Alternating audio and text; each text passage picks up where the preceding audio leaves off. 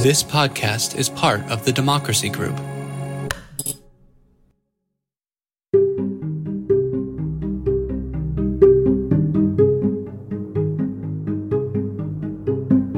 This is Larry Lessig. This is a special episode of the podcast Another Way.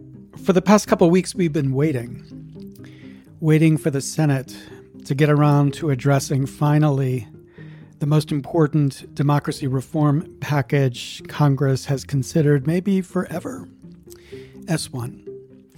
And as the pundits and commentators have recognized this bill, this crucial bill, to the future of our democracy and also to the future of the party, has been stuck because a couple senators on the Democratic side have both had questions about its scope and questions about whether the filibuster can be evaded. Now, the filibuster, of course, is the critical barrier or hurdle to get over. And as I've described in another talk, which we will make available in this podcast as well, we should recognize the way the filibuster has evolved into being something that is literally unrecognizable to our framers as a rule for governing how the majoritarian body of the Senate should function, and even to those who crafted the traditional filibuster that was the life of the Senate until the 21st century. But we should focus on the hopeful reality that's before us right now. That within the next week, I believe there will be a bill that the Senate will vote on that has within it every key element to H.R. 1, the For the People Act. It will have a voting rights provision, it will have a gerrymandering provision, and it will have, at least for the House, support for small dollar public funding of elections. This will be a critical reform if it can get past the Senate, or more precisely, if it can get past the filibuster. Now, I've been troubled recently by the talk around the filibuster. I've been troubled by the willingness of those on our side to speak as if the filibuster, the modern filibuster, the filibuster with its current practice, is in fact consistent with representative democracy. And so when I was asked to speak at the New Durham's Peaches and Politics picnic this last Saturday, I wanted to talk about this threat to democracy and the Democrats' need to step up and take on that threat. And I utter in this speech words that are sacrilegious on our side of the aisle. I utter the words of love for our president and tough love for our president as well. Because it is a critical moment for our president to stand up and defend democracy.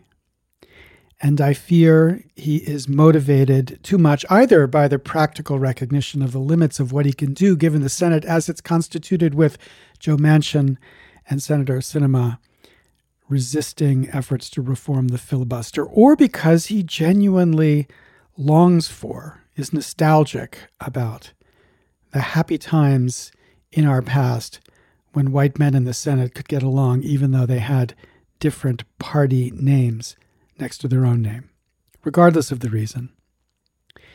It is time for Democrats to stand up for the principle of democracy. And that principle should say that an institution as backwards and as corrupted as the modern filibuster should have no place in the United States Senate or in our democracy. So, in this talk, I make that case. This is recorded at the event. Not the best quality, but we can live with a little bit of noise. It's not that long, but I hope you will share it if you agree with it, because I'll hope you join us in this fight, this press, to make this the central fight of the Democratic Party. It's at least alliterative. the Democrats should be fighting for democracy. They should fight for fixing democracy first. I hope you enjoy the talk.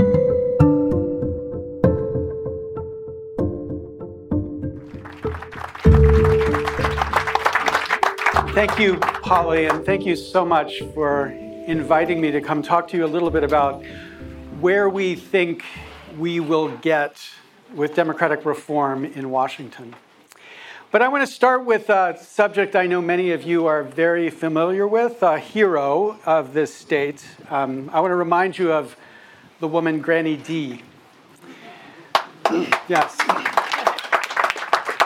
So, if you've not heard of Granny D, Granny D was uh, uh, living in Keene, and she went out to California at the age of 88 and began a walk that took 15 months across the whole of the United States arriving in Washington, D.C. at the age of 90, surrounded by a bunch of congressmen who had met her about a mile outside the city and walked the last mile with her into the city. And she was an inspiration for many, leading some to believe that campaign finance reform was possible. And Congress shortly thereafter passed the last major bipartisan campaign reform act, the McCain Feingold Act, which the Supreme Court has subsequently completely decimated. But the thing about Granny D is, though many wondered whether she was a bit quaint, I never met her, though she did guest blog on my blog when she ran for Senate, but a little bit quaint and maybe a little bit crazy. The thing we should remember is that she was right. She was right to believe that until we address the fundamental corruption of our political system through money, we weren't going to get anything. We weren't going to get any of the reforms or changes or democratic policies that the vast majority of Americans want because money could block it. And the second thing to recognize about Granny D is that however bad things were when she did her walk, they are infinitely worse today. When Granny D crossed the country, there were no super PACs. When Granny D crossed the country, there was not a political party whose leaders were openly talking about techniques to suppress the Democratic vote. When Granny D crossed the country, we had not yet seen the magic of big data gerrymandering that made it possible for state legislatures to invert the representation in Congress for their state, making it so the minority controlled the majority in their state. And when Granny D crossed the country, there was not a political party whose leaders are openly talking about legislation to give state legislatures the power to reverse the vote of their people in presidential elections. However bad it was in 1998, it is infinitely worse today.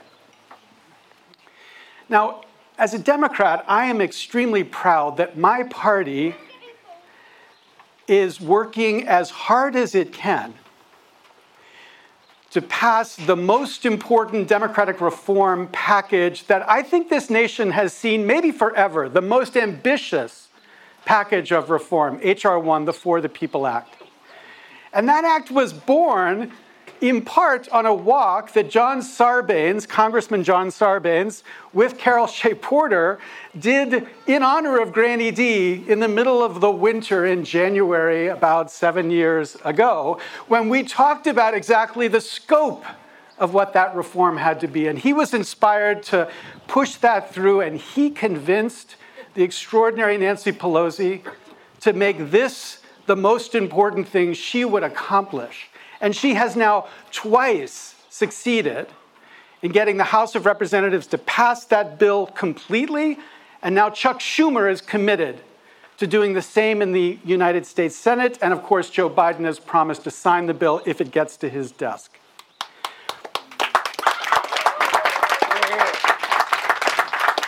And I am extremely optimistic today because I spoke yesterday to leaders in Capitol Hill. I am extremely optimistic today that next week we will see a bill that the Senate could pass, that a majority in the Senate support, that has every bit of the critical elements of H.R. 1. It will include voting rights reform. It will include gerrymandering reform. It will include, for the first time in American history, a small dollar public funding for at least representatives in the House. It will be everything Congress must do, and a majority of our Congress will support passing it. But you know, that doesn't mean it will pass. I spent a lot of time talking to people who are involved in democratic reform movements across the country, and they're always puzzled by this. They say, wait, wait a minute, you've got a bill that a majority of your Congress supports and your president would sign, but you don't think it will pass? Well, how does that work? And of course, we know a word that's a little bit confusing to many people around the world. We know the institution of the filibuster is the reason it won't pass. And so familiar are we with the idea of the filibuster, it's easy for people to believe that in some sense the filibuster is our tradition. That maybe even it was the framers' idea that the Senate would have the power to block legislation that the majority of the Senate and the Congress support. But that is a complete fabrication. The modern filibuster has nothing to do with the traditional filibuster, and the traditional filibuster has nothing to do with what the framers of our Constitution intended. The First Senate had a rule that expressly said that if the majority wanted to vote on a bill, they could move to a vote at any time. No minority had the power to stop the vote on a bill. And that's because our framers were majoritarian. They believed that democracy worked only if it was majoritarian. And they knew that because before our Constitution, the actual first Constitution, the Articles of Confederation, was not majoritarian. The Articles of Confederation required supermajorities to pass most important legislation, and that Constitution was a complete failure the framers had to tear it up and enact the Constitution we live under right now that embeds majoritarianism throughout the system. And for the first 50 years of the Republic, that's the system we had. But then John C. Calhoun, a slave loving senator from South Carolina, began mucking about with the rules of the Senate and slowly evolved techniques for slowing the consideration of bills in the Senate, not stopping it, but just slowing it. And he defended that by saying it gave people a chance to deliberate. And so he began to make it possible for the Senate to slow passage, not to block it. And that beginning proto filibuster eventually matured into what I want to call the traditional filibuster. And here's how the traditional filibuster worked. Number one, rarely the Senate would decide that a bill needed a supermajority to pass, or at least so long as, number two, senators stood on the floor of the Senate and debated. Those two were really important. Lyndon Johnson faced the filibuster twice in his presidency, twice. Because the norm was you don't do this unless it's a really important issue. And of course, to the Southerners, blocking civil rights legislation was a really important issue. Indeed, in the whole history of the filibuster between Reconstruction in 1967, the only bills ever stopped by the filibuster were civil rights bills, mainly anti lynching legislation. But the tradition was rarely would it be invoked, and it could only be used if you were willing to stand up and talk. Okay, that filibuster has nothing to do with the current filibuster. The current filibuster, all you've got to do is pull out your phone as a senator and text your leader and say, I want to filibuster this bill. And that changes the bill from one which presumptively takes a majority to pass to one which takes 60 votes to pass. Not if you stand up and debate, nobody's going to stand up and do anything. It just changes the rule effectively. So that the only way that bill passes is if 60 senators support it. So let's think practically about what that means. If you need 60 senators to pass a bill, and Mitch McConnell has made it clear every single important bill he is going to invoke this procedure 60 senators to pass it. That means 41 senators can block any legislation. So let's take the smallest 21 states that Donald Trump won by at least 10 points or more, some by 35 points, but the smallest 21 states.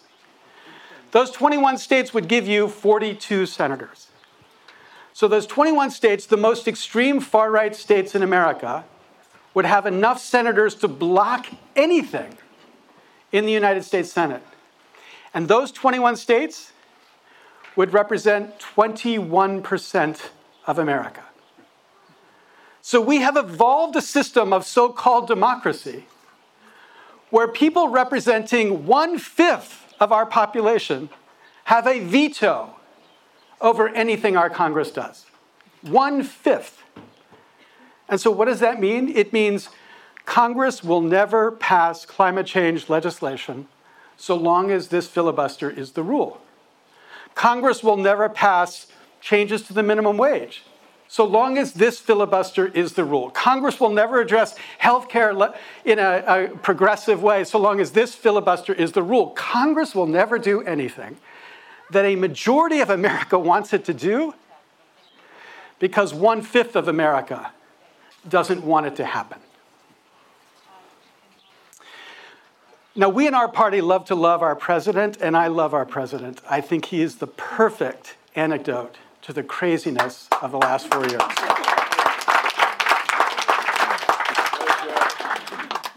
But there's love and there's tough love. And I think we need to be willing to openly say to our extraordinary president, he is mistaken in not being willing to take on the filibuster. He is mistaken in not willing to stand up and say, we have to defend democracy, not the tradition of the United States Senate. He is mistaken because this system can't survive if 20% gets to veto anything we want to do. We need to recognize there is a concerted anti democratic party at the center of American politics. A party that's open about its desire to suppress the Democratic vote, a party that's open about its desire to gerrymander to, ma- to manufacture its own majority, a party that's open about its willingness to reverse the public vote on a presidential election to make sure their candidate wins, and a party that supports a filibuster that means that 20%, 21% can block what the rest of the nation would want. That is an anti democratic movement. And the question is how do you respond to an anti democratic movement? 80 years ago in Europe, when one anti democratic movement was sweeping through Europe, there were two leaders who had a very different kind of response Neville Chamberlain and Franklin Roosevelt both of them knew their nation didn't want to gear up to fight to save democracy. And Neville Chamberlain embraced that reality. And he focused on how to appease the enemy. Because he believed eventually they would see the light. Eventually they'd come around to the right. Eventually they would be the free democratic, liberty loving people that the German people had been so much before that period. Franklin Roosevelt was not confused about the threat democracy faced. And he waged a campaign to convince a reluctant nation that it needed to stand up and defend democracy.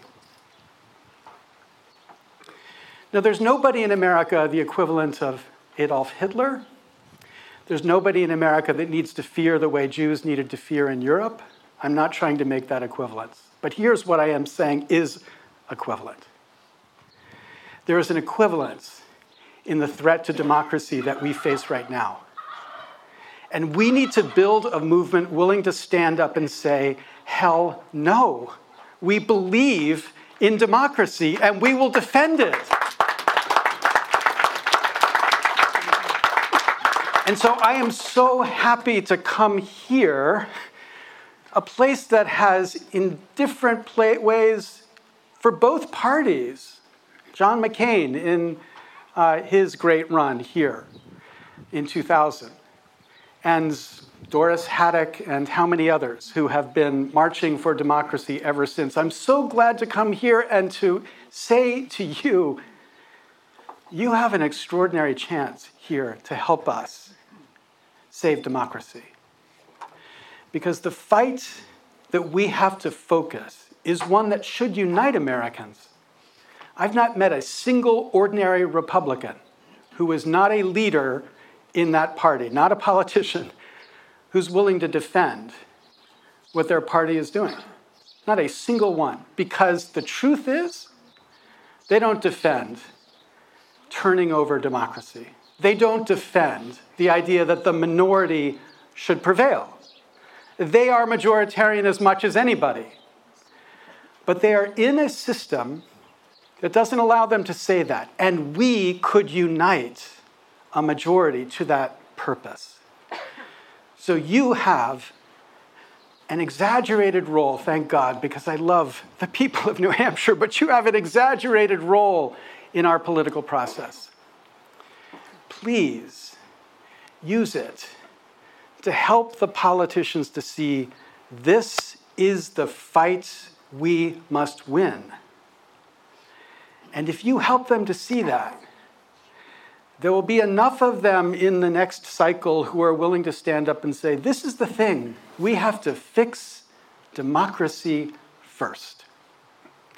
Not by smiling and being happy in our reminiscence, romantic reminiscence about a happier time when white men in the Senate could get along even though they had different parties. That nostalgia is done. We have to face the fact we are facing a threat as fundamental as any we've ever faced. And we have to join the movement of so many over the last 70 years who have been fighting for equal rights in our political process and join with them to make it finally real. Thank you so much. That was the talk in the beautiful New Durham, New Hampshire. I'm grateful for the chance to speak and for the energy that so many people, especially in New Hampshire, have devoted to this cause of fixing our democracy first, from Granny D on. Stay tuned for more. Stay tuned especially for updates about where we are on this fight to pass H.R. 1 or S1, the For the People Act. You know, we think, you know, I think, you know, everybody in this organization, Equal Citizens, believes this is the most critical bill to get passed. Not because this is the most important issue, but because nothing else will happen unless we find a way to fix this and if we find a way to fix this, that means we will have found a way to get through the filibuster. And that, too, is critical. These podcasts are produced by equalcitizens.us. You can find us on the web at equalcitizens.us slash another way. Please share the podcast and if you have ideas or other questions you think we should be addressing, there's a place there you can give us your feedback. And we're grateful for the feedback. I especially. This is Larry Lessig. Thanks for listening.